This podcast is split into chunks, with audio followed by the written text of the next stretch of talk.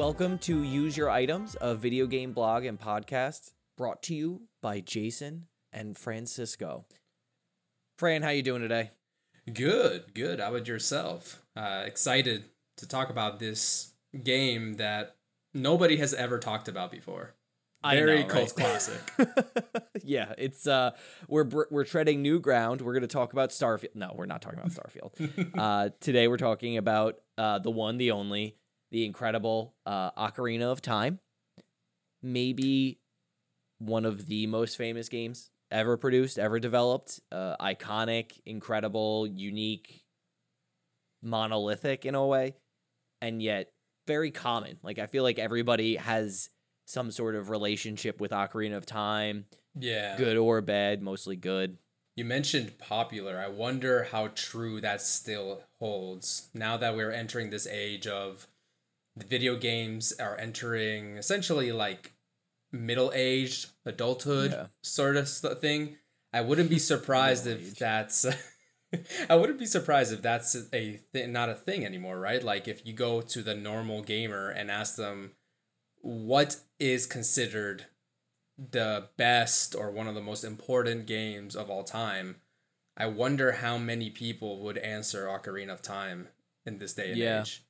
I think it's that's a that's a really cool point, and it brings up a topic of audience. And so when I think of the Mhm. blog and the articles that I write, they're not directed at millennials and Gen X, Yeah. and yet I think they have an implicit audience of millennials and Gen X. I I I think that as as a millennial, I don't really have a voice or a guidance or a track or a lane that sort of leads me to Gen Z necessarily. hmm Yeah. And I do and I do agree. I, I'm very curious as to what does what does Gen Z see as an iconic, monolithic, popular, important video game? Yeah. I Yeah. mean, if- this came out in 90 uh it started development in 95 so i was 5 and you were younger I was two.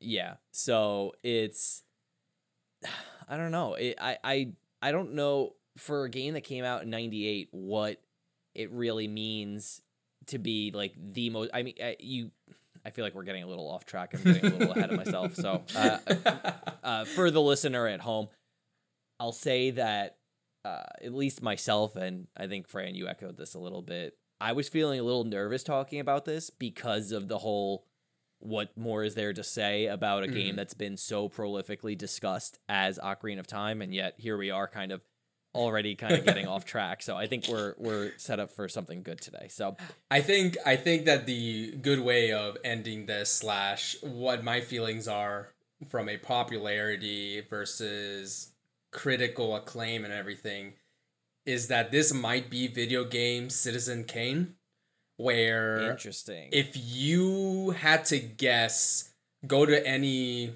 critic worth their salt of film and talk to them okay what is the one of the best films or one of the most iconic or one of the most uh, important films to filmmaking citizen kane is up there right right. but if i had to guess most people have not seen citizen kane right like A hundred i haven't percent seen it i haven't seen I, it I have not either. I, I just know about the the famous rocket sled in that movie probably more than I know anything else about it. Wait. I'm not gonna get off track. That that that just made me want to watch that movie. What what are you talking about? Yeah, I I don't know. I'm gonna I'm gonna piss off all of our film buff and our film history uh, viewers and listeners here, but I believe uh, Citizen Kane is something of a futurist or some technologist or something like that, and he has some crazy cockamamie idea that ends in it like a rocket powered sled, basically. I don't know. I'm Oh. probably I'll get hate mail for that. You can send it to useyouritems at gmail.com. But uh, better yet, comment on one of my blog posts. Uh, I'll take engagement all day. And yeah, so I mean, there, I, I think you're right. And I think a lot of critics would point to this as that sort of incredibly important watershed moment in gaming a la Mario 60 Super Mario 64 like we discussed last last episode that is so singularly important that it can't really be understated in the history and critical development of video games as a medium. Yeah. Yeah, totally. So to kind of get get us on a track, not maybe the track, like in our other segments and our other episodes, I got this idea to play this for my blog where I'm featuring for the, at least the next year. I'm going to try to hit it. We're going I'm going to play, we're going to play together now a number of video games that I sourced from my friends and people that my loved ones and things like that. Video games that were extremely important to them for one reason or another.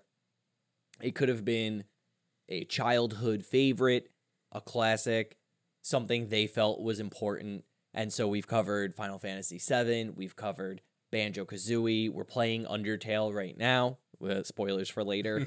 and on the blog, I uh, you can follow back, you can read back and see that I've written about uh about Obra Dinn, and also, well, I think that might be the only other one that I.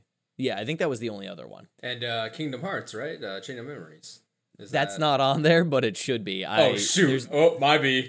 that's okay. I mean, it's on the blog. Spoilers. But it's not part of the series technically. Ah, uh, there's a lot of other cool articles that I wrote on there. Some interesting stuff. Uh, the Forgotten City, Chain of Memories is on there. Uh, I have a really interesting piece about, or at least I think it's interesting. Before I toot my own horn too much, I wrote about Tetris Effect Connect and how it basically made me cry and it's probably one of the most beautiful games I've ever played. But that's another story, another podcast, another episode, another day. So that's kind of the impetus for this. So I'd like to start it off with a couple of thoughts from some of my friends uh, who thought that this was a really important piece to bring. And so uh, thanks, Mike. Thanks, Brian. Thanks, Anthony, for commenting and adding your voice to this. And a lot of what they said was this sort of this childhood nostalgia. I think a lot of it was rooted in the sense of I played this as a kid. Some of some of my friends were afraid of the game. They found it like a very terrifying experience. It's so open. There's a lot of crazy things that happen. Some of the characters are particularly terrifying, you know, a ReDead or something like that or a like mm-hmm. like and it's this critical piece of their childhood. It's something that they have specific memories associated with playing. Mm. And in a way, it's something that it, it's a game that created this freedom of atmosphere and this freedom to explore that was mm. maybe really unexpected and unseen previously, at least in a 3D space. Yeah. And so it cre- it removed a lot of limits while creating new ones and that opened up a lot of imagination and joy from the player from from my friends when they were kids. And, and I think that shouldn't go understated. The yeah. the 3D portion of it, it's not just that it was the what feels like to be the first time that we explore a 3D space with a sense of wonder. It pretty much is that I can't think of any other 3D exploration games before it. I can't imagine what those games would be like or what those games are because of such an impact that Ocarina of Time has made on the genre. Mm-hmm. And it seems to me so powerful that this game was able to, from the get go, hit that. Because I don't want to go as far as to say this is the first 3D exploring game, because I haven't done the research. Maybe there is some other game that I am not remembering. But the fact that it is Nintendo's first whack at it, the fact that it is, if nothing else, if even if the game is now were to be considered uh, not aged well, which it isn't the case, but let's say it hasn't, uh, people say it ha- didn't age well, you can't take away from it the fact that my goodness, what a home run on your first swing. Yeah. This is like a rookie entering the big leagues. Their first time at bat, they get thrown a fastball and their first swing is just a home run. It's like, oh my god, how? How how do you do this?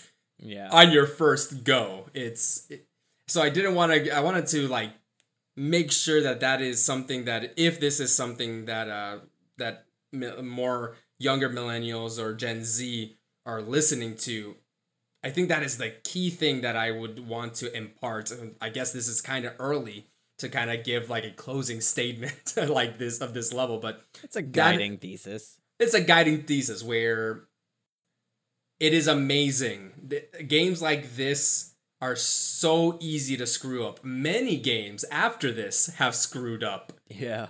in this. And it being just laying down the groundwork, being, you know what, this is how most mechanics, there are, of course, some mechanics that have not aged well, but for the most part, it set down the groundwork saying, this is how we are going to enter the third dimension.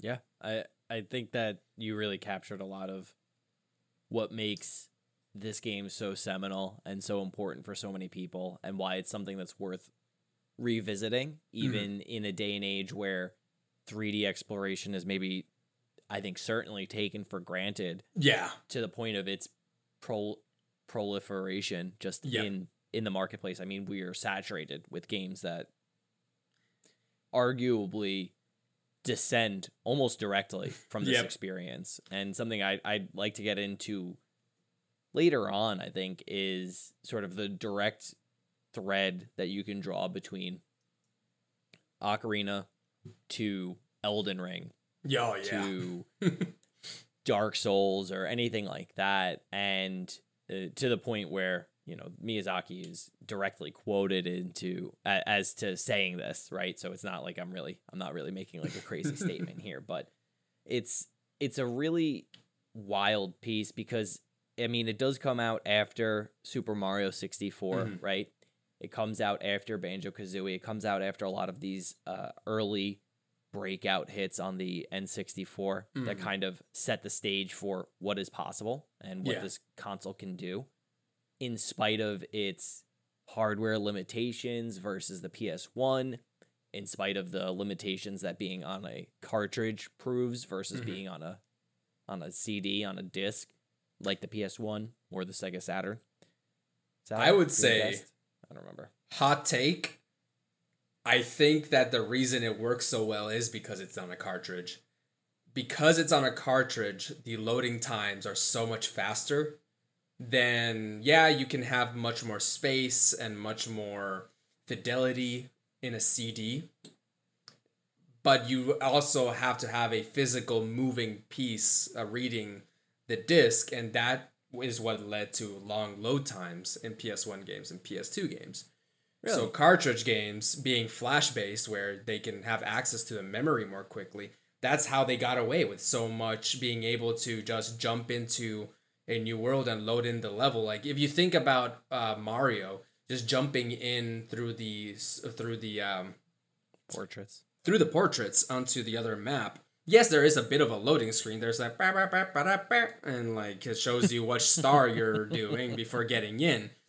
But if you do that relative to how much a loading screen on a Gran Turismo game was to load in the racetrack, Oh, you man. needed to wait and for the bar to get full. And I think that that leads to Ocarina of Time allowing the player having a sense of freedom of not dissociating with the game every time you go through a gate to enter Hyrule uh, the Hyrule Square, right? You Right. go in and you're immediately in, barely any loading time between the two. And if there is a loading time, it's hidden between another smaller level before you enter the bigger level, right? And The all these different smooth. things. Yeah, the game is incredibly smooth and that lends itself well to exploration, right? I can not feel like sometimes I've it's happened to me a bunch of times on PS1 game, PS2 games where I'm like, oh, did I explore that other place? Oh, but then I'm gonna have to go back through that door, and that'll cause Yeah. a loading screen. And you know what? I I'm not even gonna bother. Good. if if there's if there's items there, uh, they're they're gone. They don't exist. They're not in memory. They don't exist. But in Ocarina of Time, that's not the case, right? Oh, it's over there. Oh, okay. It's only gonna take me thirty seconds uh, to jump over to this other screen, check that, and then okay, no, I'm good, or no, I'm not good, and go back. If anything, there is design issues where it's not easy for you to Yeah. just go back and check something out. But from a technical perspective, it, it does, and it's crazy. And I, I, it's hundred percent true. It's true that PlayStation One did have more power, did have more memory, and it was Right. easier to work with than the N64. at the same time, I do want to give a little bit of a a I guess a a props to to the N64 by sticking to cartridges because it does allow them to to do these things that other consoles wouldn't be allowed. So it's kind of doing something that Nintendo has always been known for, using their console to the best of its abilities rather than following a trend. Right? That's that's a really great point and it's not something I think I would have ever come to I would have never come to that point thinking about the N64 as slightly behind the times, but having very real physical benefits to a Mhm. flash based, cartridge based memory. Yeah. And that being indicative of Nintendo saying we'll do more with less, or we'll do Mhm. more with the thing that you know we have a we have a incredibly specific and pronounced vision as a mm-hmm. company, as designers, and we'll I'll get into the maybe I'll, I'll get into the history of the design with this game a little bit, but it is very in line with we're gonna b- make the Wii, and yes, it's weaker than the PS3, but I don't care, and I'll you know, and, and we'll have an experience that nobody else will have. Yeah. And maybe this is from their perspective at you know originally as a playing card company as a as a toy company hmm of there needs to be a, a you know an aspect of of physical fun to their Yeah. games even up to the switch right? Even through the 3ds through the ds through their handholds their handheld consoles as well. Like it's it, it's very indicative of nintendo's delo- design philosophy throughout Yeah. no, I mean it's and the smoothness of play is something I hadn't considered until you said it because it, Mhm. it is it is remarkably remarkably easy to play the game. It's easy to pick it up. You never feel like even when you're backtracking, you don't feel frustrated by load screens. You just feel Mhm. maybe frustrated or emboldened by the design of the dungeon itself, which Yeah. is iconic for its own reason. Yeah, it's crazy. It's it, it's definitely one of those things that uh, they call video editing and filmmaking the invisible art because it's one of those artistic uh, employments where if you notice it, then you probably are doing a bad job. Oh yeah. you need to actually be if you're a really good editor then your viewers are going to get the best and they're going to be able to say i don't know why that felt so good but it felt good that's your job as an editor and that seems to be i feel like a lot of the mantra of engineers and about when you comes to working with designers of making sure that the game feels snappy, feels good, feels technically, but you don't know why. Why does it? Why does it feel fine to just go back? Why does it feel fine to do X, Y, or Z? And there are design options and design decisions that can do that, and there are technical ones too. Uh, John Right. Carmack is a king of this when it came to to when creating Doom, making sure that the backtracking was fun by making the game faster, by making loading screens non-existent, by making by this that point the uh, menus were all at 90 walls were at 90 degrees so that way all wolfenstein right wolfenstein all Right. the walls and everything were 90 degrees and that really added to the game being very repetitive so one of the things that was a technical huge technical feat for doom was okay how do we make walls that aren't at 90 degrees how do how do i make this so that my partner john romero can make more interesting levels and things like that and very cool. yeah so that- that that's a really interesting idea that I would have never thought of is just in the in the granularity of the of the actual design of a level. Yeah. Just the sort of it looks it just looks different on the way back through and yeah. you don't see it on the way through. Uh, there was a really interesting piece uh, i think it was in it must have been in into the aether or something like that. I think brendan bigley was talking about play replaying the original uncharted games Mhm. and having this real moment of of just kind of like silly fun joy walking through a temple and seeing all the obvious places to take cover all the places you're gonna have to fight through and it's like all of the stuff is really right front and center um So and I think, that's a good thing. Like, yes, it's a little bit it's a little bit cheesy of like obviously there's gonna be something here, but it builds anticipation, right? It builds Yeah. like, oh my god, there's about something super cool is about to happen, and it leads to Ocar- bringing it back to Ocarina of Time, bombable walls, right? You can Mhm. tell whether there's a bombable wall, but or when there's gonna be something that moves because it doesn't, it's not pre-rendered or baked into the background, so you see an object and you're like. Okay, at some point I'm going to be able to move that thing because it's obviously rendered in a way very different from the background. It's the uh, Scooby Doo effect, right? yeah. The the you can tell. Okay, that's I not was part just of gonna say it. that's that's something that's gonna move, and I think that that that obviously it it wasn't born out of a design decision. The designers didn't. I well, I personally think that the designers didn't decide specifically. I want this to pop out, and I want this whatever whatever. It probably came out of from a technical limitation of hey, we're gonna need to not be able to render this exactly the same as the background because the lighting is gonna be different and all these different reasons. So you're gonna have to make do. And designers, uh, I imagine that designers went with it. They were like, hey, how do I use this to my advantage then? Well, okay, then I can use it to hide puzzles or to create anticipation or to make the game a little bit more live anticipation. That's just the word, right? I don't know. I there I could choose a billion synonyms for it, but that's the end of the day Right. what it is. It's, anticipation. it's the expectation of the player and like the idea of this anticipation. There's a reality in which Ocarina of Time is a video game and video games are meant to be played. And Mhm.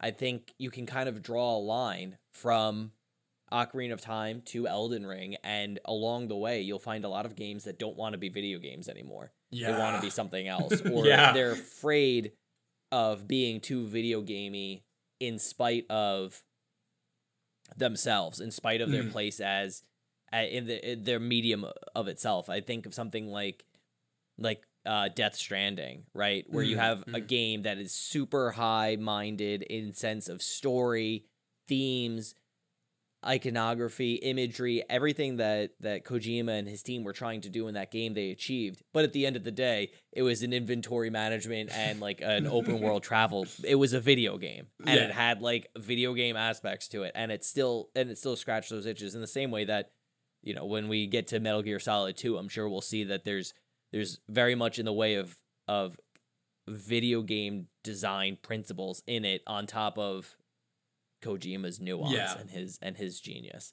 I love you bringing that up because if you think about what would that version be in a book, it would be like the player, uh, the author saying or the narrator saying they entered a room and then just describing the room, and then all of a sudden one sentence out of nowhere saying there is an incredibly suspicious carpet on the floor that seems like you could that could have a trap door underneath it.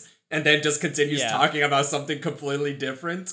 it's like, oh, it's super obvious what's gonna happen next. Like it wouldn't work in other mediums. It's a very video gamey. I mean, thing. you, you I think I don't know. I mean, you could kind of see it in a book or or something. Like there sometimes there's like really obvious foreshadowing in Yeah. a book or even a movie Fair, and fair. like you can really smell it and part of that that anticipation and that joy is like what are they going to do with it and then Mm-hmm. you know y- you go far enough down the rabbit hole with literature and then you start getting into red herrings and then you start getting into Yeah. playing with the expectations of the reader of your audience is the author alive is are they dead yada yada Mhm. and you get that over the course of video game history as well Mhm. and it's happening every single day you know it's it's and it, and a lot of it i think comes down to the direction and voice and design principles of a studio or a game maker. I mean we're sitting here on september 6th what the day after starfield came out and just dropped to game pass today.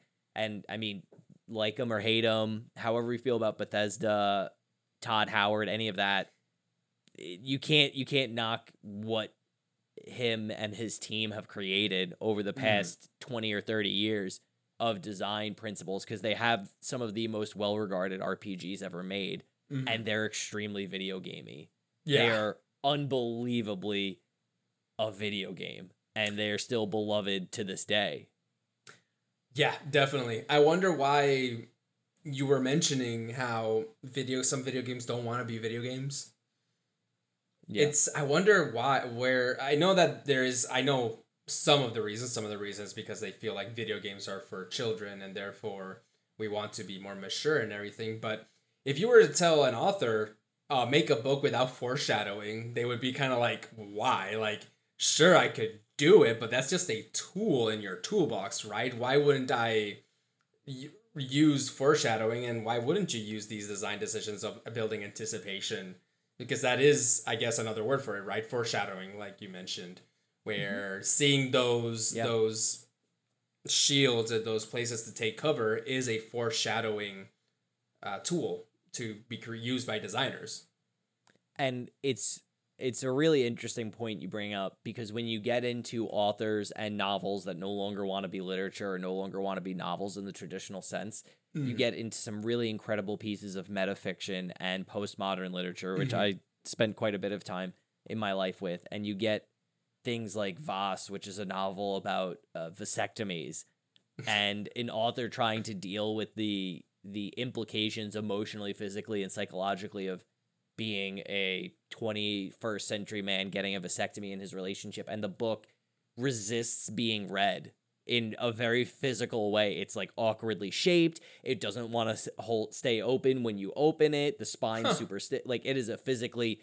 difficult book to read on an almost on an accessibility level and you start getting and something probably the most common and most popular example of metafiction and postmodern writing where literature ceases to deal with or address the fact that it is literature is some or deals with it excessively is like House of Leaves uh, by mm-hmm. Danielewski if you've ever heard or read that where it's a book where there's dozens and dozens of blank pages in it and there's some pages that have three words on it and it's just it's an absolute just mind fuck from beginning to end and it's a book that is very resistant to reading it's a book that has has multiple narratives playing out at the same exact time across the across the book itself where the front page matters it's like crazy and it's mm-hmm, mm-hmm. and you start to see that in games today like um what what's the what's what's it? Uh the stanley parable yeah that is one of my huge that's my like citizen kane of of filming. I haven't played the stanley parable and it seems like i should have played that i know. so far it, so so long ago.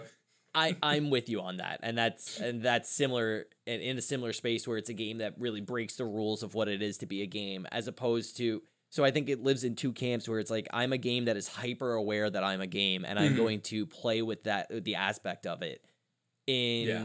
regards to um uh your your partner Lauren had me play accounting in VR. Yeah, yeah. and that's a game that is uh, that is very interested in being a video game and what that means and how that plays out while being you know part of mm. uh, uh, their that that studio's uh, brand of humor mm-hmm. as opposed to and so my my you know my example of this games that want to be something other than a game and we talked about this last time is mm-hmm. like the last of us right mm-hmm. is a game that is so ingrained in being a video game and being played with a controller, but at the same time is is doing an incredible job hiding the aspects of it that are necessarily gaming. And again, this is yeah. something we're going to get to later later this year as well.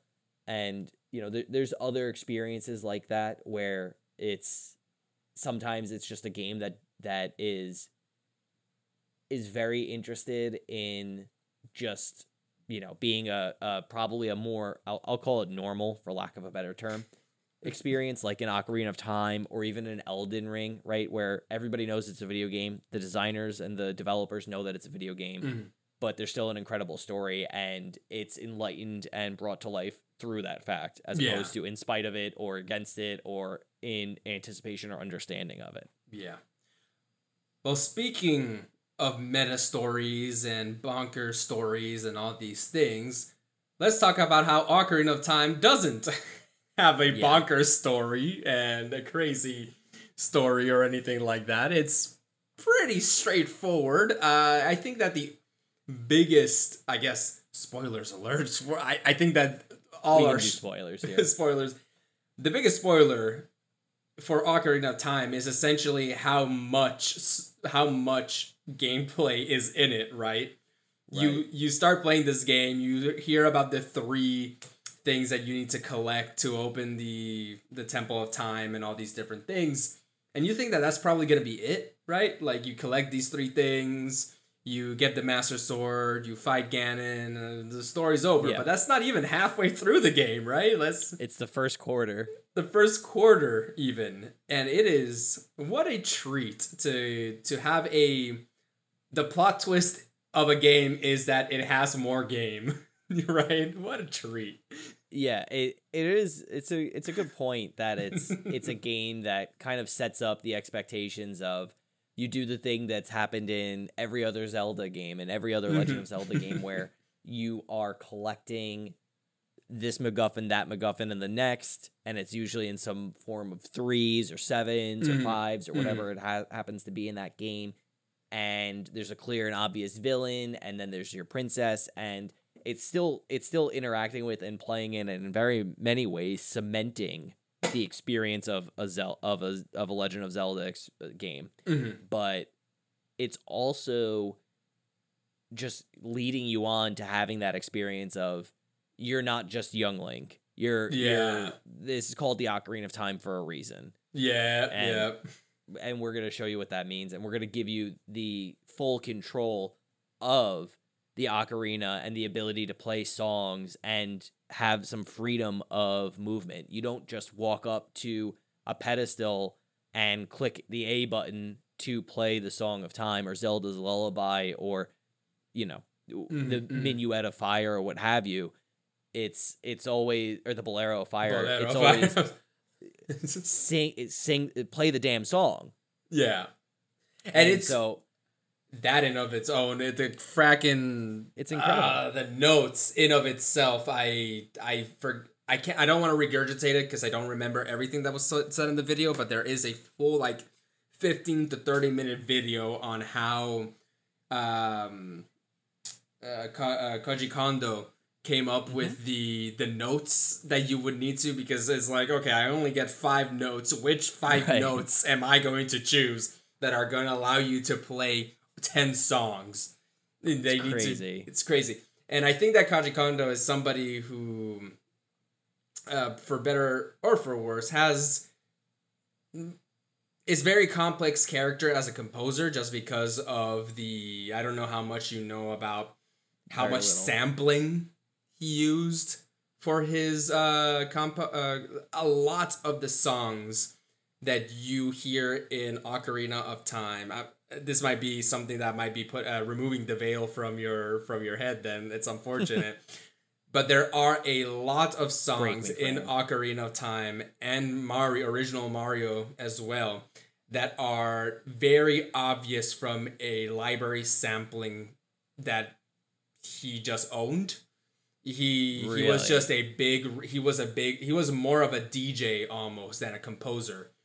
And huh. you hear some of these songs, the original version versus the Ocarina of Time version, and you go, ah, that feels uncomfortably close. That that that feels a little bit too close for comfort. It doesn't feel like it was inspired. It kind of is entering that world of plagiarism, and it's kind of like, oh, this huh. this hurts a little bit to know That's... that that that this song that is so like so iconic is is sample and it's not plagiarism in the sense of legal i don't think he did anything illegal uh, djs can sample and remix and reuse but it does so i'm not saying that he plagiarized in the legal sense but it is a little bit. I'm not, listeners. I'm not trying to piss off all my DJ. That's most of the music I listen to. Please remixes, but it is it is sometimes, and maybe this just speaks more towards me. Maybe this is becomes just a me that I need to talk with my therapist of like, why do I feel like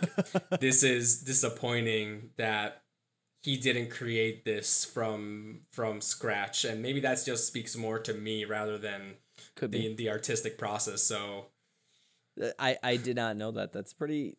That's pretty cool. That, yeah, like you could check it out on sometime on YouTube. Like, hey, yeah, I will. And and you'll notice that some of these are like, okay, this is a little bit, a little bit too close for comfort, in my opinion.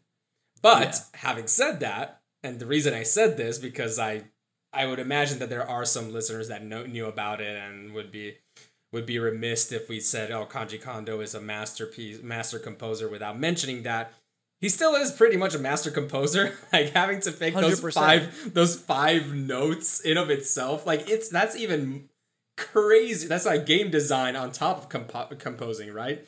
Like Right. you It- you you ask John Williams, "Hey, can you compose this Star Wars song?" Okay, yeah, awesome. Okay, now could you make it also so that way for s- our audience can like whistle specific notes and therefore something different happens and those notes can't just be random. They need to listen good, hear good. They need to sound really good.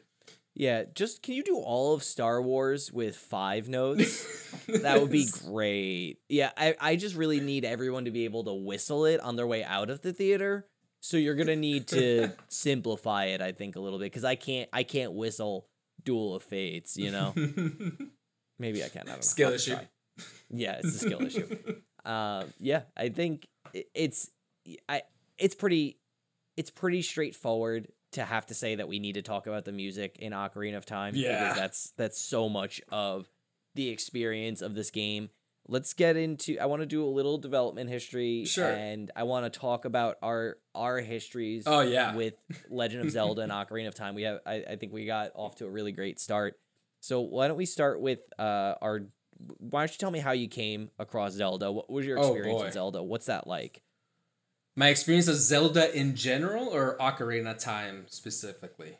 Both. both i believe that i my first relationship with legend of zelda was uh i never owned an n64 growing Yeah. up so my first experience with legend of zelda were the oracle of ages game where i Wow. played yeah Great Yeah. games. it's great love that game to death i Oh played my it God, Capcom Zelda, Oh, let's go. Let's go. Which has its own. I don't want to get sidetracked, but there were supposed to be three. They went to two. Anyways, Oracle of Ages. Really enjoyed it, and I always after that I always had murmurs of like this game, uh, Ocarina of Time, Legend of Zelda, and all these different things and all these different games, and after a while I was able. My friend got an N sixty four, and I played a lot of Zelda at oh, when I was over at his place, but it was not my own save save account. It was essentially it was essentially I could play off of his game and I just would not save so that way it would go back to where he was and he could play. So I Oh my played God, this is that's so wild. So what, a, what a wild. ridiculous way to play Ocarina of Time. so I played It's like, like, it's first like you got to have a blockbuster experience without ever going to blockbuster. Yes, pretty much. So I was essentially I played the the, the first temple through to completion. Uh, I played the second temple, uh, the Death Mountain. I don't believe I played Jabu Jabu this first time because he just finished Jabu Jabu before I was able to come back, and so it was like a bunch of this like pick and choose your your your your adventures, so Oh, to speak man. and it was I the best way that I could describe it it was like me as a kid watching a serialized cartoon where you don't always get to see every episode because things happen your your parents Yeah. took you out to the park that day or or you had a birthday party and you weren't able to see that episode or anything like that so you just missed some episodes right so so that's how I treated Oh Ocarina of Time Ocar- your Ocarina of Time experience was everyone everyone's Dragon Ball Z Toonami experience, Yes. where somehow Goku's only been running on the the Serpent's Path for two years straight, and I've never seen another episode. it's that is pretty much how my first Ocarina of Time experience went. Oh man! So how did you? So that that's that's a, that's really cool. That's actually that's that's a crazy. That's got to be crazy to come to it now. Yes, so that's not my only time. I have finished it quite a few times since. Oh, okay, since cool. that. Yeah, yeah, yeah. This was a yeah. I did that, and then sometime in my preteens, my uncle uh, I was staying with him over a weekend and I played it and then I I was able to finish it all the way through like maybe eight years after. So it came out in '98. Uh, I was six, seven at the turn of the millennia. So probably around five to six years after it, it had come out, I was able to play it from beginning to end. Then I played it again on the 3DS. That's Yeah. probably the best. If it was on a TV, I would definitely say it's the best way to play it. But the fact that it's on a 3DS makes it a little bit difficult. And then this time I played it again. So in total, I believe I have two completion. I have only beaten it three times, excluding the first time when there was the Dragon Ball Z uh, Yeah. mode filler arcs. filler arcs. Uh, I was watching my girlfriend play it for the first time, so I was able to experience that the game through her eyes as well. That was in college, even though I didn't Mhm. actually play. I played a little bit in some places where she wasn't able to. I don't think that's that. I don't think you should understate that experience. That's Yeah, I think yeah, play. It's a it's a lot different doing that than like watching a let's play, Mhm, which is mhm. still is still a, a valid a valid experience, but not the whole thing. But still, hmm I, that that's that's awesome. I, I love that you came to the series at first on Oracle of Ages. what a what a game to start at.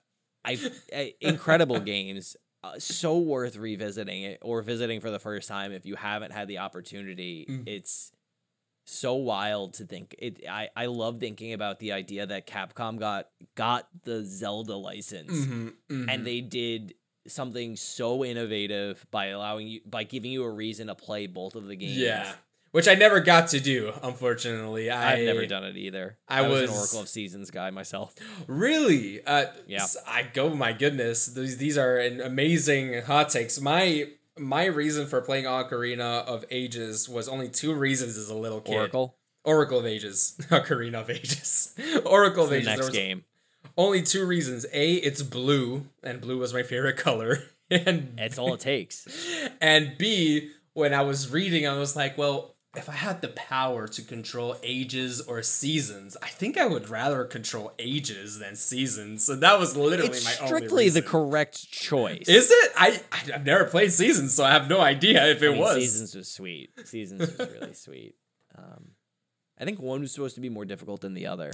I think, think- Ages was supposed to be harder. I, from what I've heard, ages is more puzzle oriented, and seasons is more combat oriented. Mm, interesting. Yeah, That but would I that would explain why I resonated so much with Seasons than over Ages because I'm not as much a puzzle guy. We talked about this over the weekend actually Mhm. with my lack of my lack of witness in my life. How dare which you. I know. I've been I've been chagrined many a time before. soon maybe- coming to you, uh, twitch.t the the the oh, oh uh Khan. Khan, uh, God, I Woby Khan, uh, a let's play bet- with me and me just breathing down Jason's Yeah, neck. Like, That'll be good. I, maybe we should make a. We should probably make like a like a use your items Twitch that we can share. That would be that would be way more fun, and it would be it would make a lot more sense than my crazy Twitch handle. But anyway, um, so so your experience, so you had a very interesting history with this game and coming to it, and you've played it a few times. That's that's awesome. Mhm, yeah. Yeah. My experience with Zelda at large was watching some kids play A Link to the Past on Game Boy Color in Mhm. summer camp. And then I think I I I was not typically I was not typically a Zelda gamer, Mhm, mhm, I would say. I didn't really play any of them on the SNES or the NES. mhm. My first solo experience with Legend of Zelda, I'm gonna say was probably Twilight Princess. Intro. Whoa. Okay. Okay. So I didn't play. I played Twilight Princess to completion.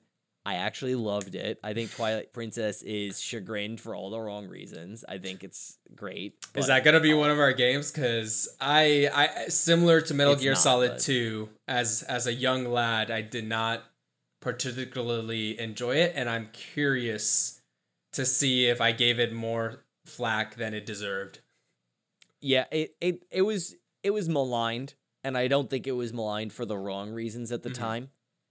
I do think that it caught some flack for being on the Wii, Mm-hmm. and okay. e- despite it also being a GameCube title, Mhm. which is another interesting. It's another like Breath of the Wild thing. right? Yeah. but regardless, uh, I think that was my first full Zelda experience. I want to say that was it because I didn't play really. I so I didn't play Oracle of Seasons until I was in college, Mm-hmm. and I know I played Twilight Princess on the Wii when it came out, and that came out when I was in high school. So I think the timeline works out that that would be correct. I never played Ocarina of Time, much like Mhm. my, our other episodes.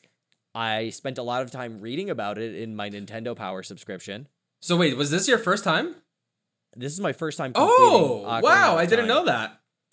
I played it. I so I played Ocarina of Time once before during college. I remember particularly being extremely hungover after uh, a rager with some friends in Delaware, and we were at like my buddy's house, and he had like he had an N64 and an Xbox and a PS4. It was like a dude. It was just like a guy's house, and they had like every console possible set up. A true bachelor pad. a true bachelor pad and my friends were playing Dead Space and I was playing Ocarina of Time and I, I'm sure I was playing like the the uh, the Ocarina of Time drinking game at the time, Oh my. God.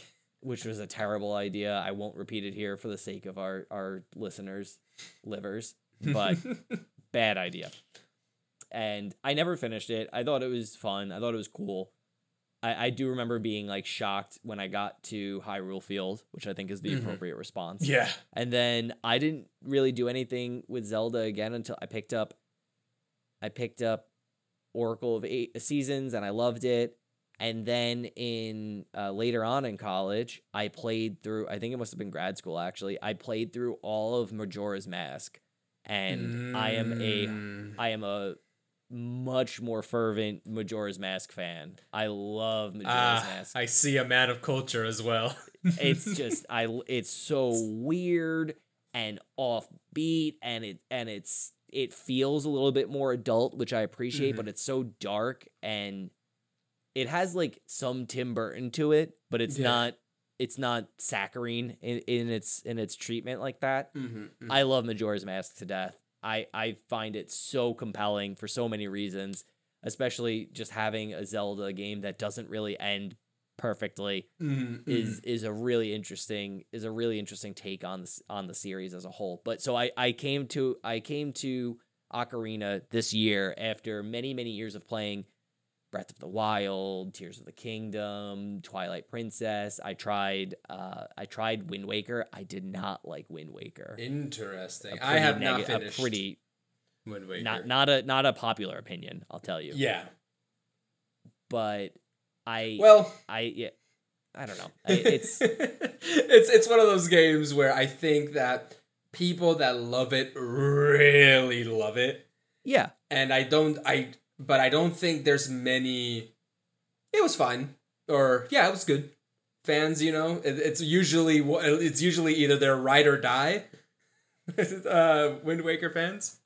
there's really it's it's of any major series like this Mm-hmm. I feel like that's the case there's often not a middle fan maybe in a larger series that's more prolifically produced like pokemon you can have a middling opinion and that's pretty acceptable but even so i loved black and white and i thought black and white 2 was exceptional Mhm. and that'll I, i've i've been crucified on in, Really? forums for loving black and white 2 That is that is very interesting. You need to find the competitive scene because most competitive players say that Black and White Two was the last competitive Pokemon game I- that I out believe there. it. So, so I never I- got to play it. Pokemon for me is very simple. Are the starters cool? If not, then I won't play it. And I just did not like the starters right from that generation, so I was like, I'm out. yeah, it's the right way to do it at this point. But anyway, I don't want to digress too Yeah. But yeah, yeah. My bad. my my my experience with uh with Zelda has been a little bit fraught since then. I didn't finish Breath of the Wild. I haven't finished Tears of the Kingdom because Mhm. my Switch died. I'm not a monster. Uh, I haven't finished it either, and I am a monster. We're, we're in good company then. But it's just uh it it's often not been my series because I'm not the craziest about puzzle solving, which I think is a Mhm. lot of the joy that's derived from the series is combat, exploration, adventure, puzzle solving, kind of that that sort of that sort of melange of it all. Mm-hmm. But yeah, I, I would say I had a little bit more of a removed history with the game. I didn't grow up with it, so it, I didn't really have like a strong nostalgia to it. So when uh, talking to some of my friends who suggested it, and it comes down to there's th- there's this really intense nostalgia with it to the point where my friend Mike was explaining to me how he was so terrified of the re-deads when he played it like his cousin had to explain to his parents why he couldn't eat dinner because he was so so distressed by having having uh ha- like being unable you. to leave yeah to being unable to leave the temple of time which is a- quintessential childhood experience it's mm-hmm. it's up there with like the never ending story Yeah. or uh you know uh what's the Tim Burton the uh Nightmare Before, Christmas, Yep. where it's just these these quintessential experiences of both fear and joy and terror kind of all wrapped into one. Jumanji, Yeah. yeah. I mean, I really think we're that 90s that's kids, something. Yeah, they're nineties because that's something that has been. It's it's coming back a little bit. There has been a few recent shows like uh, Gravity Falls where Yes. they are bringing back some because there was there was a kind of a, like a saccharine age epoch, so to speak, in the two thousands where everything was hyper clean. They were like, we cannot have anything scary for any children. Everything needs to be Yeah. super cutesy, super all these things, very Nick Jr. and everything like that. But I think there is something too important growing up about being scared or as a kid wanting to be scared or wanting to overcome fear and feeling having that feeling are you a horror there. movie guy? No, I'm I really am not. Well, I I'm for the most part no. I would Yeah. say I'm definitely not a gore horror movie like Saw and stuff like that. I don't Sure. see the appeal. That's a particular time. yeah, uh, for as from a other's perspective, uh, from a more psychological horror, those I'm more into, but more from a is the drama good, so to speak. Like I'm not a like I wouldn't watch just like Scream or Friday the Thirteenth or Halloween. You seem like a Shutter Island kind of guy. I haven't seen it, but yes, from what I've heard, something more like that, where Okay. we're a little bit more subdued. And I'm not. I wouldn't say that I'm that type of guy either. Like I'm not a fan. Okay, It's just that I like mo- good movies, and some good movies Yeah. happen to be horror movies. You know, Yeah. uh, kind Okay. of deal. Uh, enough. So. Yeah, I- what, what was what? let me sit down, lay down in bed. What were what was you gonna tell me about my therapy session here? What, what were you gonna ask psychoanalyze No. about about No, no, me liking horror movies or not? I, w- I was just curious if you had a relationship with horror movies or not, uh, coming from that from that perspective of think uh, of seeing Well- the value in in courage, right? That's I of- guess. Well, now that I'm thinking about it, and, and now that I'm going back, I grew up loving Nightmare Before Christmas, and one of the reasons why I loved it so much was because my parents didn't let me watch, didn't want me to watch it because they were scared that I was gonna be scared. Like Huh. I was very young. I was I was just essentially I was at that point I got scared of Jumanji. I mentioned Jumanji. I got scared of Jumanji, the plant scene that grabs his leg and starts like pulling him It's towards a really scary like- scene for a kid. I like, think. that freaked me the heck out and and so when I wanted to watch Nightmare Before Christmas, my parents were very much like, I don't think this is a good this this ain't it, chief. Uh, so so being able so so loving just loving to to death this this movie when I finally did get to see it and my parents were like, "Oh, okay, he's he's enjoying it and he likes it." And I'm like, "Yo, this movie is sick." And watching it like every year and so so to speak. So there is some level of creepiness that I like. I I guess I like the spooky aesthetic, not necessarily the horror getting Okay. scared type of thing. What'd you think of the spooky aesthetic, if at all, in Ocarina of Time? How does because it, it's there, right? It is It's there. undeniable. undeniable i i am one we can get later on into the music and everything, but just to really quickly, Talk one of my talk about talk about spookiness. spookiness my favorite one of my favorite the one like the song that i feel like in ocarina of time goes under the radar the most is the forest of uh, the temple the forest temple uh song where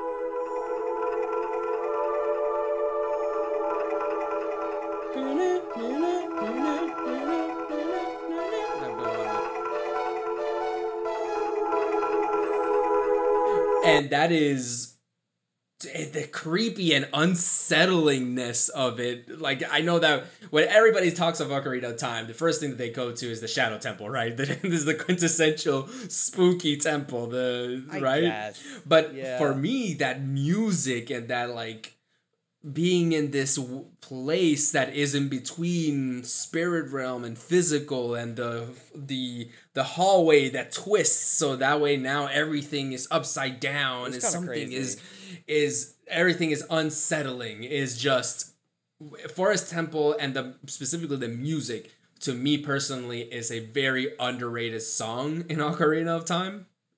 Um, Okay.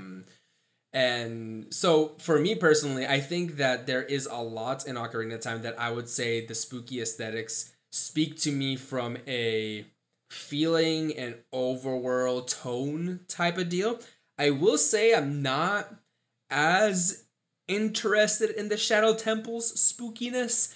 Just from my perspective, it seems very straightforward, I guess. Right. It, it's very creepy. Don't get me wrong. That Yeah, no, monster, like, absolutely. like the little hands and big mouth. It's very Right. creepy and everything like that. But it really does feel like they were just thinking, okay, what's something creepy? Blood. Okay, darkness. Okay, big mouth, no eyes. Like it seems like it was very by the books creepy and like oh scythes and knives and all these different things versus there's a lot of other places in Ocarina of Time that are much more unsettling, quiet, Yeah. spooky. And those are the ones where I'm like like like for example, the Redeads in the Hyrule Square, I would say the Redeads on Hyrule Square is not the scariest part of Hyrule Square.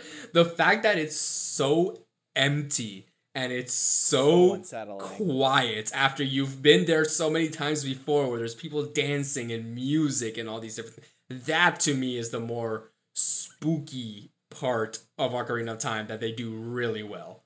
Yeah, I mean that it's uh, there's not a game I think that does juxtaposition of spaces like that Mhm. better. Yeah. Of having this this huge change between childhood and adulthood, which is so so much the the DNA of the game Mm-hmm, is ex- is spreading this experience out of growing up from childhood and then seeing the same places that you grew up in quite literally mm-hmm. change in you know 7 years and this experience that so many so many of us oh, maybe everybody has had of watching their childhood change their childhood sort of rose colored lenses fall off Mm-hmm. and like you said it you said it beautifully it's it's not just that it's full of re-dead it's that it's empty and it's dark and the sky is dreary and this place that was full of love and life and excitement and th- this experience of wow i've never seen anything like this before i can't believe i'm allowed to explore this this i can go into all of these shops and then you get there and there's nothing left and the whole world's collapsed in your in your in your while, while you were gone in your Mhm. coma or whatever you want to call it Yeah. and it's it's quintessential to the experience of what Ocarina's doing. I think of a lot of Miyamoto's uh, guidance as far as taking these things that he's he's so apt at doing of capturing this this joy and wonderment that comes with childhood, but then extrapolating it or zooming in on it. Right, he does these Mhm, things mhm. both very well. Whether you look at something like Pikmin being like this really this really hyper focused example of taking an experience and making it full of wonderment and sort of childhood joy or this extrapolation of it as child link to adult link Yeah. and and, and seeing that it's it's a really compelling image and it's a really compelling experience that not a lot of other games offer in the same spaces where you kind of get to explore the same space that you've already explored, this place that you've Mm. learned to understand. It's it's what it's one of the magic tricks I think of Ocarina of Time, right? Yeah. Where you get to know this space. You know this you know Ocarina, or I'm sorry, you know Hyrule City, Hyrule Field.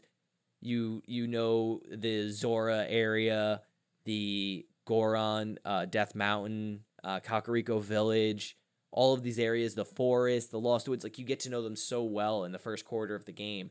And then you finish the, the quest that Princess Zelda gave you, and Mhm. you're left with this really dark experience of I have to go back through the things that I knew and I Mhm. thought I understood, and nothing's the way I left it. Yeah. And it's this really stark moment of you know growing up and mature and maturing maybe faster than you're ready for. Yeah, definitely. Def- that is a big thing and and not just growing up faster than you are meant to grow in all these different things, but also regret, right?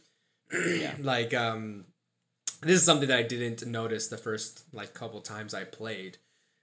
But uh, it's kind of your fault. Well, well, not your necessarily only your fault, but it's yours and Zelda's accidental fault for letting Ganondorf into the Temple of Time, letting right? him win. Like, if you hadn't collected all three pieces, then you wouldn't have, and brought them to the Temple of Time, he wouldn't have gotten the three pieces. He wouldn't have been able to, the Temple of Time would have opened, and he wouldn't have had access to to the spirit realm, to the sacred realm, right? Yeah. So kind of this this whole like, oh my goodness, this is my fault. This is something that I need to do. I've grown so fast. Like that ending is so good. I feel like like it's such such a good ending in that it's really meaningful. she's sending you back to your time to like you need to like you need to go back dude you need to like go like learn like grow up in your own time what a what a nice thought and nice story Yeah, you you lived through the worst of it, and now you get to go back and experience and and get to live your childhood that you lost. It's, Yeah. it's this reclaiming of of lost innocence, and then you you just a few years later you get Majora's Mask. yes i was gonna say like ah that didn't last long huh Yeah. yeah it's i i love majora's mask so much and i think it does such a wonderful job of of dealing with this sense of lost innocence and this this sense of just sort of forsakenment that the series is i think very very interested in because you're constantly replaying the role as the hero of time Mm. right? Constantly in every game it's you and zelda and this cast of characters that repeat and that's something that's so beautiful and wonderful and very mythological about the series despite the forced timeline that i refuse to believe. But Ocarina of Time is the one that messed everything up, man. Uh, three timelines, my guy. Three timelines. unnecessary Un- they did they just they didn't need to be unified they didn't need to they didn't need to say anything they should Yeah. have just let They- let good art lie but not not allowed i think that the way that the series attempts to deal with this sense of childhood loss and abandonment and it, it just it just captures these really salient experiences of i i think maybe universal experiences of childhood of feeling you know isolated alienated Mhm. othered and bullied at the beginning. bullied. You're bullied. yeah extre- yeah you're you're othered you're bullied you don't belong you're not an elf you're not you shouldn't be in the the forest you don't have a, a fairy i mean so much of it is this experience th- this oftentimes quintessential unfortunately experience of childhood where it's not all sunny and and bright skies and I, I think probably relates very closely to a lot of people who who play games and grew up playing games and Mhm. and and speaks to that that real darkness that can that can sort of cloud I mean, you know, an otherwise beautiful childhood. It Yeah. doesn't have to be all all downs and down some stuff, but it is a game that and and you know we're not breaking new ground right by saying any of this but it's a game that really emphasizes the thematic elements of the story in its Mhm. gameplay and its Yeah. design and that's that's something that is evidence of i think masterwork and Mm. mastercraft Yeah. because it it it's easy to write a story it's not but Mhm. it's it's easy to do any one of these things once, but then to hit all of it and get all of it to line up with the experience of playing the songs and how the songs work Mhm. and the experience of gaining these new items and these new power-ups and getting to feel more and more powerful as the game continues yeah. but then continually presented with additional challenges that will stress the ways that you've learned to play the game Mhm. And put you in these these periods in these positions of I was once powerful, I did understand how things worked, and now much like learning and growing and becoming an adult and losing your innocence, I'm now put in a situation where I have tools, but I don't have all of the tools. And now I have to navigate a new space, a lost space, something that is is not something that I'm previously familiar with. Yeah, I agreed.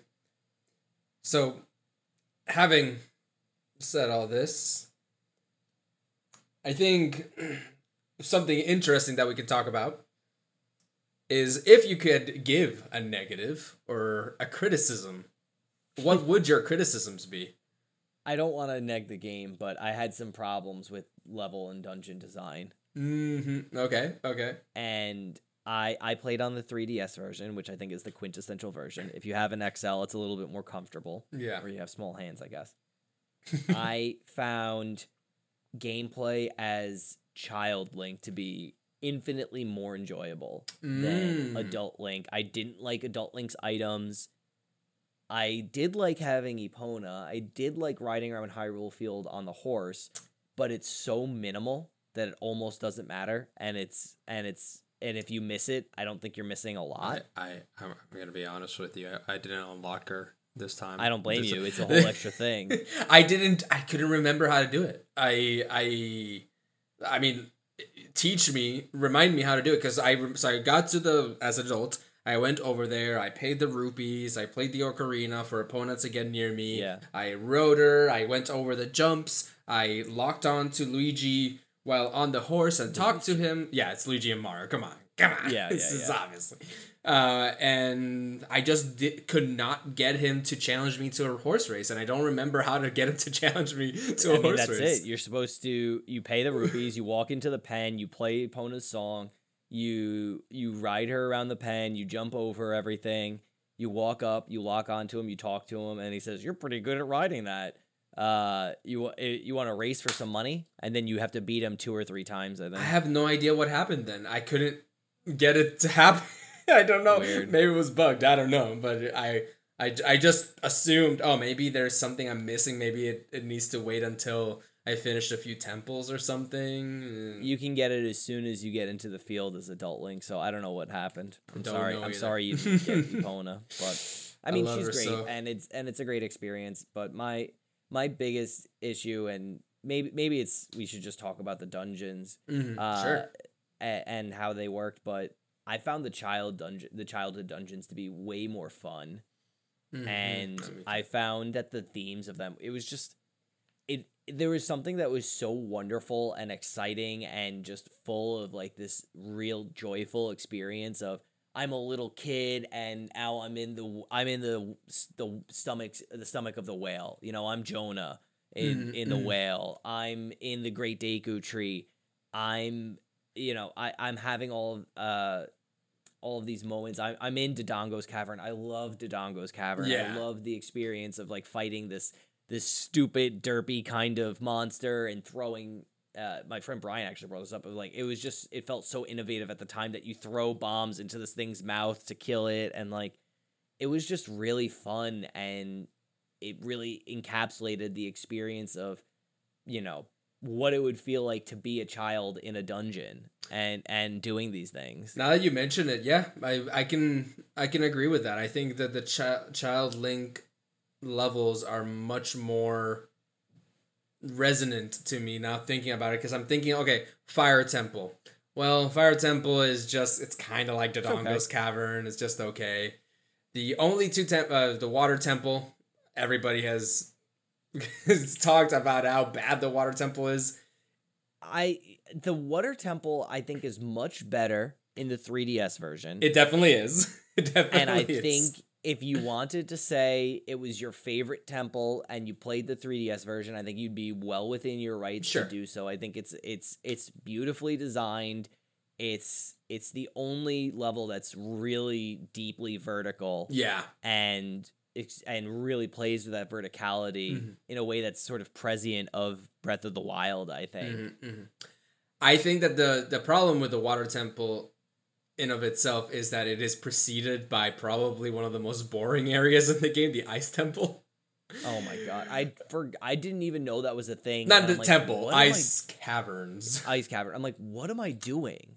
What I'm like this. I don't remember this being in the. And I'm like, oh my god. It is such a nothing burger, especially since you in the the uh, ice cavern and the and the 3DS they fixed this, but in the N64 version, every time you pick up the fire, it does the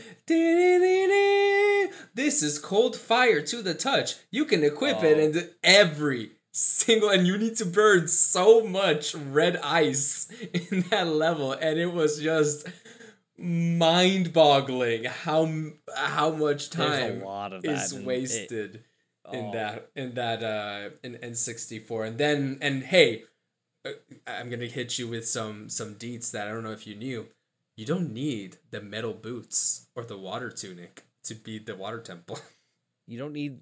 How do you not need the metal boots? you don't you really don't There's no way. How do you get to the bottom to reset the water level? so uh, did you get the the scale Yeah, where it lets you dive deeper. if you got the scale the 10 second scale or 8 second scale Whatever. it's yeah. just enough time to go underwater and be able to reach all the areas.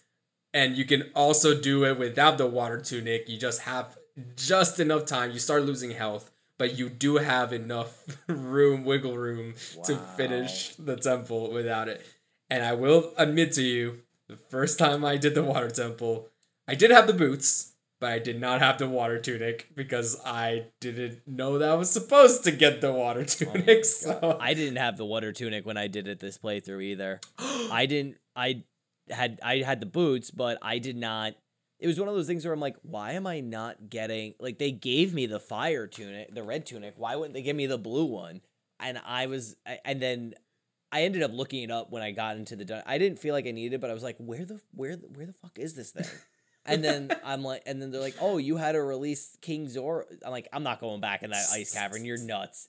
I then realized that you could buy the ice, Yeah. the fire from, Yeah, yeah, from, but I still didn't do it. I was like, I also didn't get fire arrows this playthrough. really? Oh my! I I remembered after the fact that you have to shoot the sun, the sun, the rising Mm, sun mm. in Lake Hyrule, and I was just I I was like playing through it, and then a couple times I used a walkthrough when I was just trying to figure something out or I couldn't figure mm-hmm. something out, and they're like, yeah, just shoot it with a fire. I'm like, what fire arrow? And I'm like, oh my god, that's right, I never got them. And it's only really problematic in Ganon's castle at the very end of the game Yeah. when you don't realize that you can I believe it's in the shadow area of the castle that you have to you have to like super hook shot over to the like like, Mm-hmm, mm-hmm. and then you have to like then you have to use the hover boots which I used aggressively Oh yeah, And I- the the J's, the Air Jordans. the Air Jordans yeah the the yeah great I mean the items are great the Mhm. design is great and the way that you use them after the fact I think I think Ganon's castle is maybe my favorite place Oh, in the definitely. It's like an appetizer. It's so nice. So Yeah, everything's the right amount. It's like the right amount. Like I got very frustrated in the forest dungeon. I found that Really? I, honestly wanted to stop playing while I was in the forest dungeon. I was Oh, so then- frustrated. ah, I love the forest dungeon. I I agree though. So I did I did get lost. Yep, I did get lost a couple times. So I do agree. I just It's such a bop. This music though. I was like, The music's great. It's Yeah, like I love the music. It's it was a great place. I mean, it's a good thing I like the music because I spent a lot of time in there. It, it was just like very. I found the backtracking to be like kind of very frustrating. Mhm. The fire temple was cool. I wasn't like like oh my god this is amazing, but I did like the experience of getting the mallet. I Mhm. wish it got used a little bit more. yeah. And figuring out like the fire like that firewall puzzle hmm with the Mhm. rolling rocks was actually very cool. I felt like very smart when I figured that out. So they did a good job with that for sure. There was a lot of I kept screwing up a jump or a roll or something, and I Mhm. kept having to push that stupid block to start to make the elevator. And I'm like, oh my god, guys, can you just please leave it? Can you just leave it? Like, why do I have to keep doing this? And it was it, jumping on that and doing that whole segment was a little frustrating. I actually had a very similar experience in the Water Temple because in and I would say that the Water Temple was one of my favorites if it wasn't for the fact that I didn't realize that I missed a time block after you fight Shadow Link. You're supposed Mm-hmm. to play a time. You the next thing you do after that is you just play it, play the Zelda's Lullaby, you or the Song of Time. You get rid of the time block. You just fall down through the cavern. You grab the last key you need, and then you're just you do one more area, and then you're at the boss. My stupid ass, Fran. My stupid ass. You feel so I badass. missed that time block. I walked out the fucking front door that I walked in, and I reset that water level. I went through that temple maybe six to ten more times, not being able to figure out where this last area I had to go to was until eventually I looked it up. And I was like, and they were like, just use the last key. You should have it. If not, go back through the walkthrough. I'm like, I'm gonna lose my mind. I can't find this. I'm like, is my game bugged? I was like, can I? Can I? I was like googling like, can you brick? Can you soft lock the game in the water temple? And they're like, you're literally the millionth person to ask this. Stop asking it. You can't do it. It's not possible. And then I realized I forgot to play the song, the the song of time. So that one's probably more on me than anything. Yeah. Would Spe- you? What did you think of uh, the fire temple and the water temple? Fire Temple, it's pretty. Uh, I played the N64 one, so I did get the the uh, Muslim chanting, which you know OG music. It's, it's Yeah. like oh that's neat. Uh, eh, it's just it's very generic, I guess. Mm-hmm. I don't think anything about I don't think anything about it. I will say about the water temple and just about this playthrough in general. You were mentioning the fire arrows. Uh, how much did you use magic? Uh, really, not much at all. So I learned magic is OP. this playthrough. This is What my you, my what do you use it on? Din's fire? Din's fire. Just just enemies in the room, Din's fire, they're all dead, keep moving. Freaking Dark Link, Din's fire. Din's fire. Din's Are fire. you serious? Din's fire. I'm like sitting here fire. like it's Elden Ring. I'm like dodge. I'm like rolling to the left. I'm like trying to remember everything I learned in. I didn't know you could just so I did Oh, Din's man. fire over and over again, and after that it's just one hit and he's dead. Oh I That's kind of awesome. I did not know as a kid. I was very much the I want to press X, smash X, and uh, deal damage with my. sword. I want to swing my sword. This time I was like, even if there was an obvious take out your stick and put it, this stick on fire to turn this thing other thing on light on. It's like, nah, this fire. Just light it up. It's like cool. Let's go. Yeah. I'm, it I'm is kind of it, it is kind of OP when you think about it. uh, and once you get the MP boost, which in my first few playthroughs, I was like, this is useless. I never From use magic. Yeah, right? I never use magic. This is useless. This time I was like, yo, This you is broken. This you thought I was just with the uh the axe uh bad guys, the ones with the big Oh, giant yeah, yeah, armor. yeah. Din's fire. Din's fire. Din's fire. That's so wild because I, I was thinking like, oh, I should. I actually had a moment of thought where I was in the shadow, like the shadow puzzle of Ganon's castle, and I long shot over to the like like, and I'm like, I'm just gonna Din's fire this thing. Doesn't work. They're immune to Din's fire, and this this this this friggin' thing eats me Mhm. and then destroys my shield Yup. and my, my I had the red tunic on destroys my red tunic before I did the red zone so I had to teleport out go back to the go back to the uh Death Mountain. Big I had, to, oof. I had to go buy another fire tunic. I'm like, wow, this is you really you really did me like this, huh? But I it's oh my god. I mean, it's it's an incredible game because it offers those experiences, but at the same time, it's like damn Uh, man I, it's it's like there's they, there's almost a little too much there like the like Yeah. like stealing your because it's like why do would i ever need to buy another shield here's why Here's why. I wish I wish it was if you kill them fast enough, it'll drop it. But Yeah. but It- I I, did kill it fast enough and it did drop and then they and it died right on the edge of the platform and the tunic fell but the shield didn't it was it was a pretty painful it was like a moment where i'm like when did i save last it was not close enough anyway i'm sorry Uh no no no that's uh, that. I just that was it. That was just the the experience of Din's fire and the water temple. Really, just just op.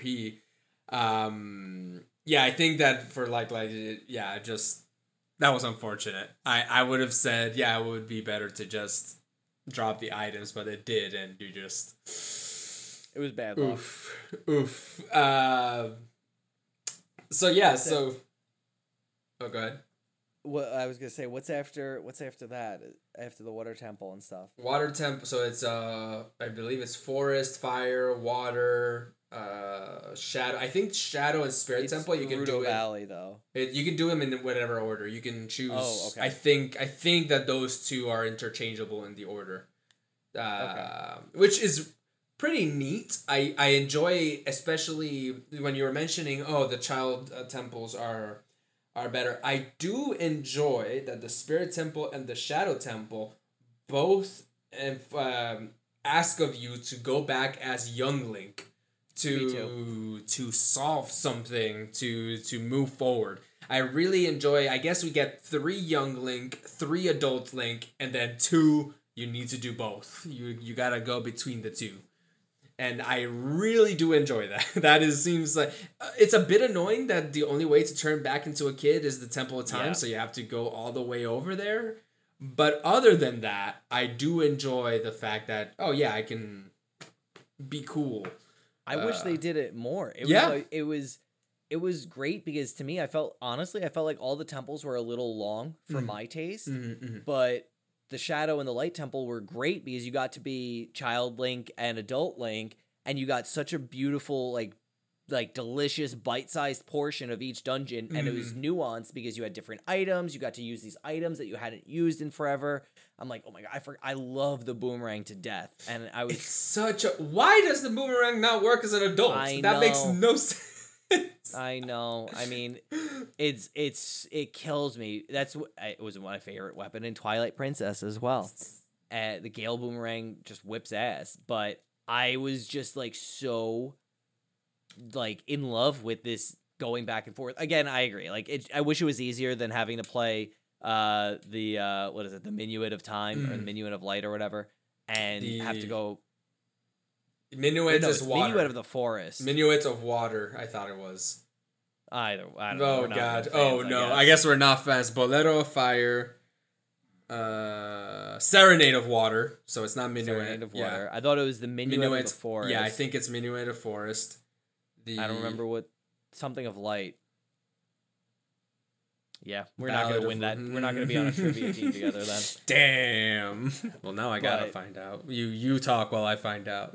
Okay, and I think Majora's Mask actually did a really great job of fixing that, where you had you could you could interact with the world in these different ways by putting on a mask and changing your character and introducing individualistic nuanced gameplay to a game that already existed. And you know, it's all the same resources. It's it's in many ways the same game and a totally different game. Mhm, Yeah, yeah, and it it really does build to good game design. There's a lot of games where the there is this idea of the rule of three being you show mechanic A in a vacuum, you show mechanic B in a vacuum, and then you show mechanic A and B together to, to in, in a new and exciting way.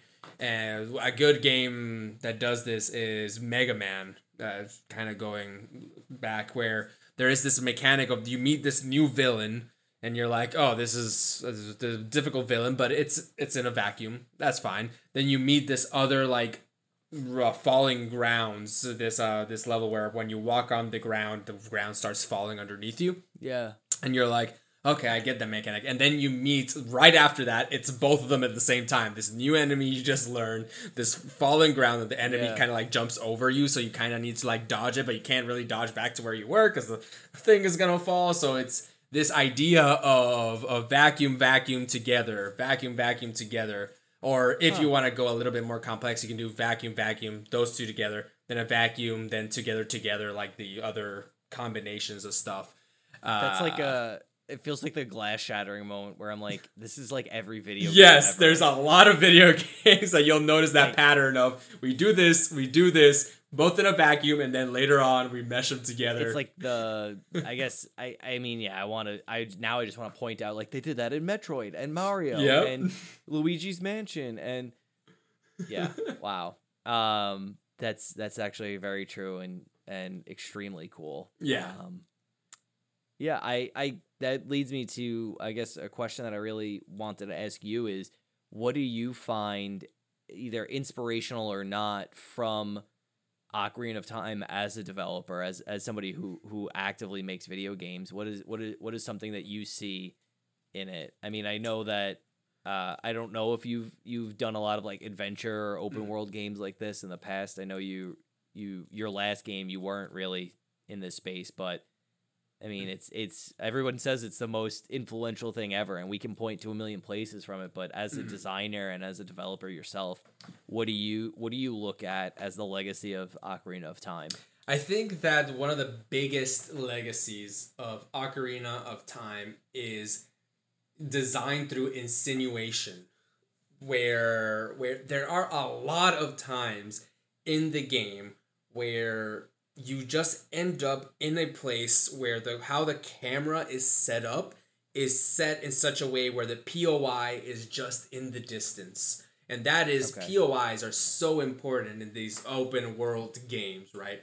When you Point leave the interest. yeah point of interest. Sorry, point of interest. When you leave the um, the Lost Woods for the first time, the camera goes like that. You can see Hyrule Temple in the distance. Just you go, barely. You just barely, and you're like, oh my god, and you go there. When you leave the temple, the uh, uh, Hyrule Castle, you see Mount Doom in the distance. And you're like, whoa, what is that? And you go towards it. There's a lot of little things like that in Ocarina of Time where it would have been very easy.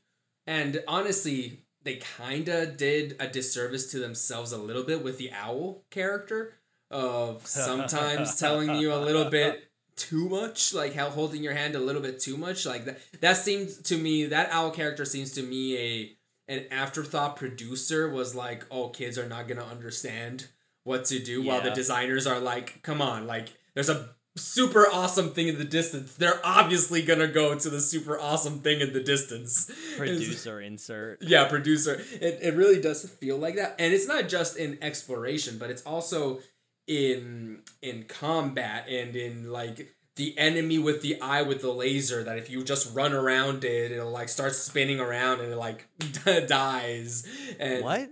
or wait no that's oh god i'm mixing mario that's a mario enemy oops Okay, I was like, I was like, wait, you can do what to Beamos? no no no I was shocked. I was like, I've just been throwing bombs. Yeah, you need to throw bombs or or um forgot what other way you could do it. There's another way to kill shoot them. it in the eye. Yeah.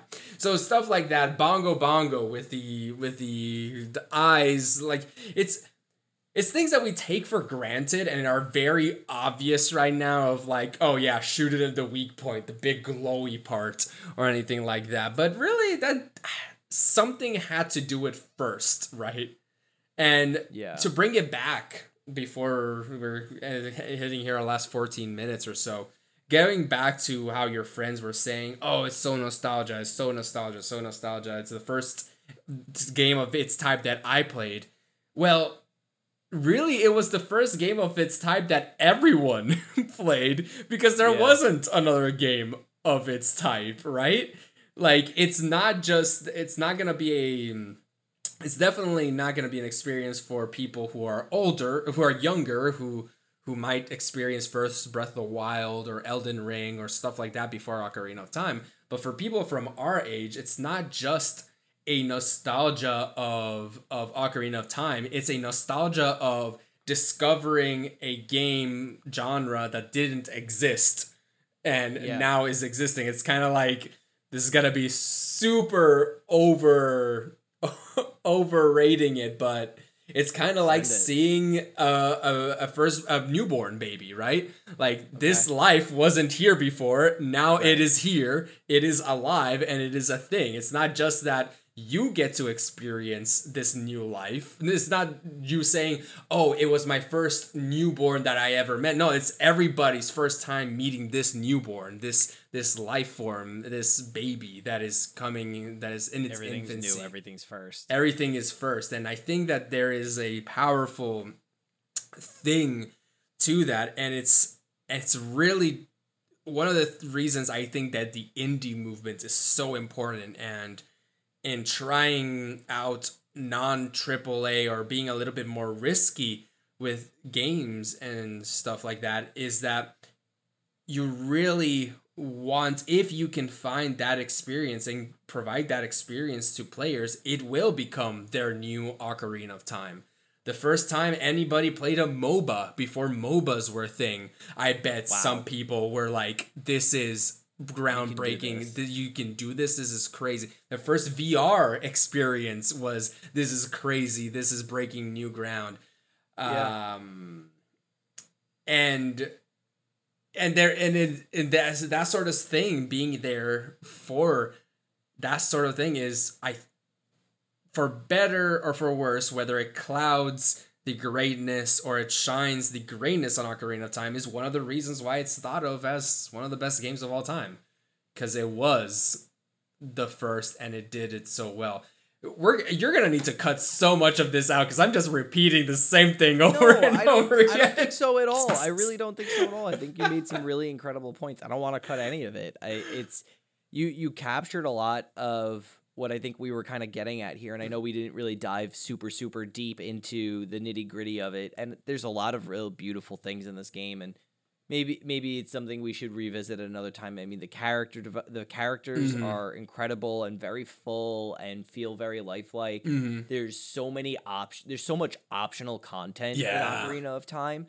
that Mhm. I don't think you get it in the same way nowadays. And I don't Mhm, want to say, oh, back in my day, although I'm I'm getting a little close to the edge with it, but it's it's from a it's from a d- generation and maybe a full d- design philosophy that I think kind of went a little bit by the wayside in more recent maybe the more more most recent decade or half decade of game design you know with something like like like Rocksteady's like Detective Vision right Mhm. or The Witcher's Ro- Detective Vision Yeah. or Skyrim's uh or Oblivion's po- uh points on a map or uh, uh Assassin Creed's Assass- Assassin's Creed's uh you know just crazy full maps full of icons that Ah, mean God, nothing and everything yeah and I, I think that that speaks to a really unique design philosophy and maybe paradigm shift in game development but Mhm, here in ocarina and i think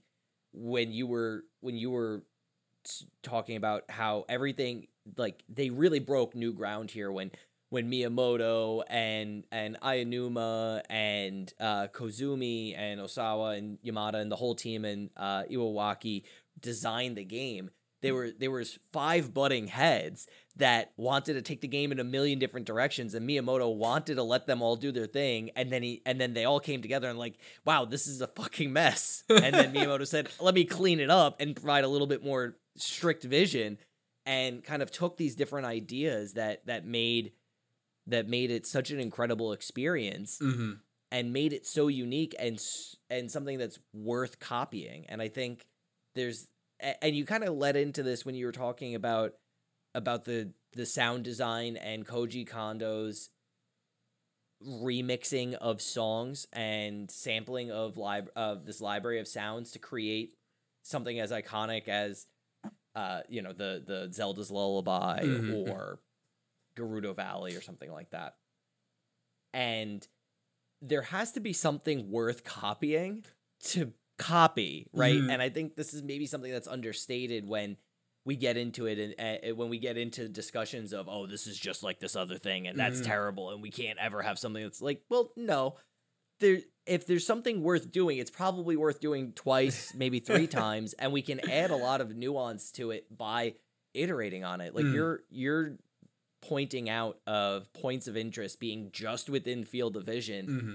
is something that people talk about in Breath of the Wild Yeah. and Tears of the Kingdom today. hmm It's the most it's the first thing you notice in Elden Ring. You walk out of the cave in Elden Ring, you see white masked Varré, and you immediately see the most unbelievable landscape you've ever seen in a game ever. And it, Mhm. and it's this this singular moment that every single person who played Ocarina of Time, Horizon Zero West, uh, Assassin's Creed, everybody has had this singular experience, and it's not just because everybody has to copy Ocarina of Time, but it's because there's something intrinsic about the nature of exploration of of of feeling like there's something worth doing, there's something worth seeing because there's something just within your line of sight, there's something just within your field of view that itches and excites you to explore more. And it's it's absolutely 100% like you said intrinsic to the experience mm-hmm. of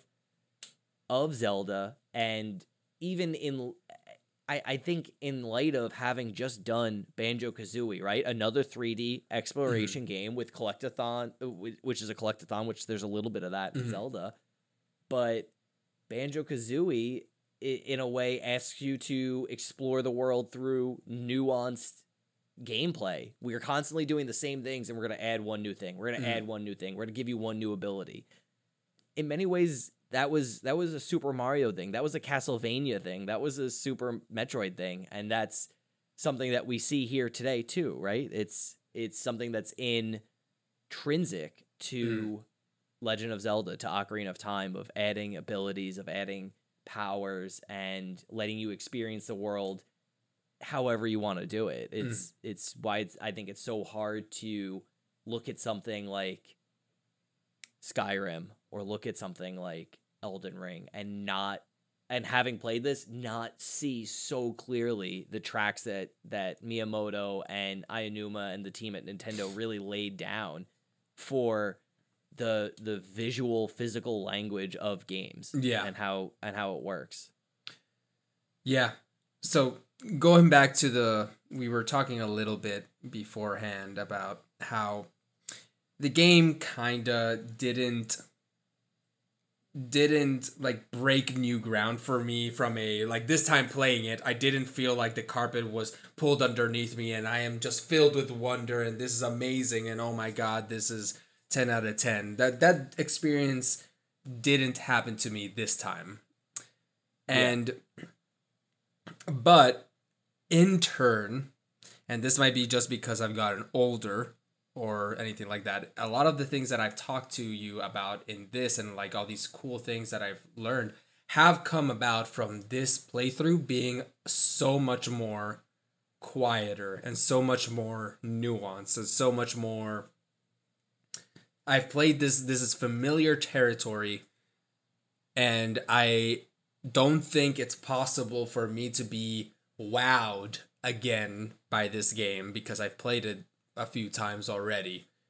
But seeing the the duct tape, the stitching, the code that Yeah. makes the game kind of made it even made me even more appreciative of Yeah. of the game this time. So it's one of those There's like a depth and beauty to it. depth and beauty to it. Like the first time you see the Grand Canyon, you might be like, "Oh my god, that's beautiful," but maybe the hundredth time, anything so big. yeah, the hundredth time you see it, you just sit down and contemplate it. You notice that one rock and how the light hits off the the uh, the ozone layer and and how the gradient of the sky as the sun sets changes and all these different. It's a lot more. This time, me playing it has been a lot more contemplative of of what is going on around me rather than astoundment, so to speak.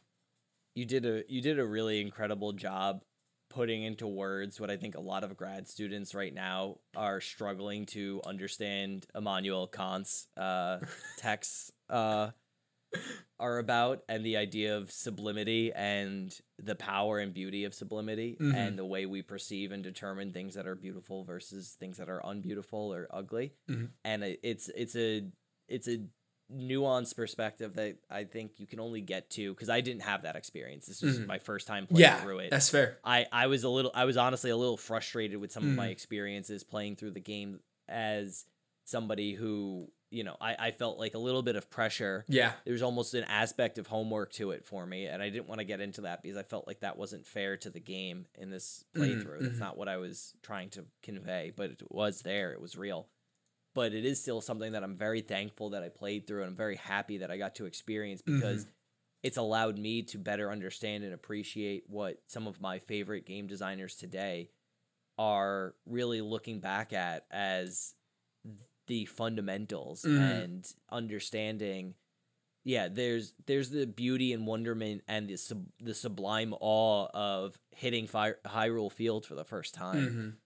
It's it, you know you can't really match that experience but then there's something really really beautiful about the way that it, you only have five notes and you can play 10 songs with them and you're allowed to just sit there with the ocarina out and do whatever you want you don't just hit a button and play a song Yep. the yep. game asks you the game asks you to do the thing it asks you to make it, it makes it gamifies the the the puzzle solving Mhm. of the puzzle Yeah.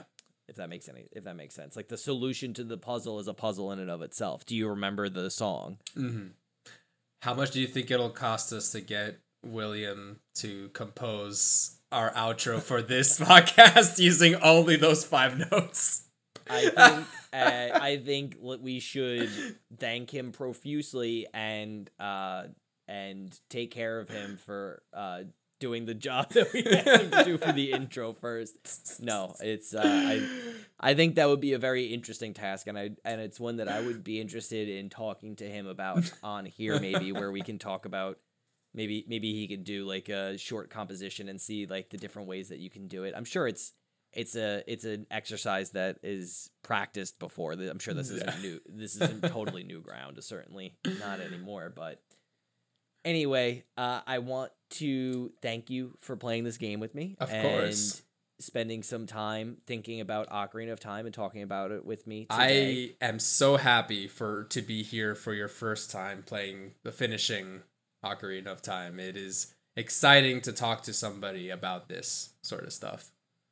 yeah, it's it's one that I felt like was always missing in my in my understanding and my sort of required reading list of of this, especially as somebody who grew up with it and never really got to experience it. And Mhm. being able to talk about it with you has really helped me appreciate it more, despite even the speed bumps I felt along the way. Mhm. and the frustrations I fe- felt along the way because there's really something incredible about it, and there's something that's maybe unlike a lot of uh, a lot of other games that we could have played or even on this list. So, with that, I think we should start. We should wrap it up here. Um, so next on our list, we're gonna start working on. I don't know. Have you? We're gonna start working on Undertale for our next game. It's one that I don't know who recommended it to me. It may be one that I threw on there, but it's it's a game that I skipped when it came out because I was a very edgy college student who didn't want to be do anything that anyone else was doing. I wanted to be a cool kid and so I missed it. Uh have you started playing it? Have you played it before? I have not finished it before. It is a game that I have started like three times and never have finished it. So I am both scared and excited to try again Yes. and see if I will finally finish it. It's a short game. So Yes, I think it's I've gotten like more than half of the game through, and for some reason I stopped, and I do not know why. I really don't remember why I stopped. I am excited to maybe figure out where and why you stopped last time. I I think I remember where, but and that's why I'm confounded as to that part wasn't that bad. Like it wasn't frustrating or anything. So yeah, I'm I'm excited to to check it out. I've yeah I've I've played it like started like three times. How about you? Okay. Well, you already mentioned you haven't played it. You were too I have cool not played for it. school. I played Anodyne, which I think is Oh. similar. okay. Uh, I, I didn't finish that either. To Okay. Mind you, I didn't like. I did not love Anodyne, but uh, I am familiar with with that song that everybody knows from. Yeah, Which is I a bob, incredible. honestly. Honestly, It's- it is quite a bob, even though a, the memes it's have a real killed it. killer. Uh, I'm I'm looking forward to sort of understanding why it's so important and ignoring the memes about it Mhm, in mhm. spite of it. And I'm ex- I'm most excited to talk to you about Undertale and just indie games as a whole Mhm, because I mhm. feel like Undertale is a really important part of the history uh in the history of indie games as a maybe I want to say resurgence, but I'll say Mhm. it's probably more of the birth of the indie game movement and the Steam Greenlight and just uh, an entirely it, it feels very indicative of a changing or a watershed moment in how games are played and appreciated and understood. Mhm. And I don't want to get into it right now because we should save it. Oh, we have another hour and a half right now, right? So yeah, yeah, we can just bang that out on a weeknight. No, all right. So, Fran, where can our lovely fans, our dear, dear listeners, find you? You can find in the uh, the website formerly known as Twitter, el underscore frantastico. I don't post there anymore, so you know, I guess don't follow, me there. Follow him there. Follow me there. I want to get super popular there now that I've left. Uh, Twitch.tv underscore L underscore Frantastico as well. Threads L underscore Frantastico. Pretty much either Frantastico or L underscore Frantastico everywhere.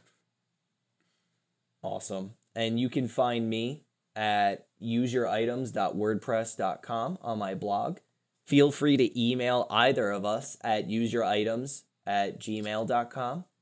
And you can also find me on twitch.tv at uh, wobi underscore con, K O N W O B I. If that doesn't work, we might even get a new Twitch channel going for the two of us to share. And uh, yeah, we're working on that. We, there might be a Discord in the fu- in the near future too. So we'll uh, there, there's a few things on the on the horizon. But as always, uh, thank you so much for listening. Thank you for joining us. And please, whatever you do, use your items.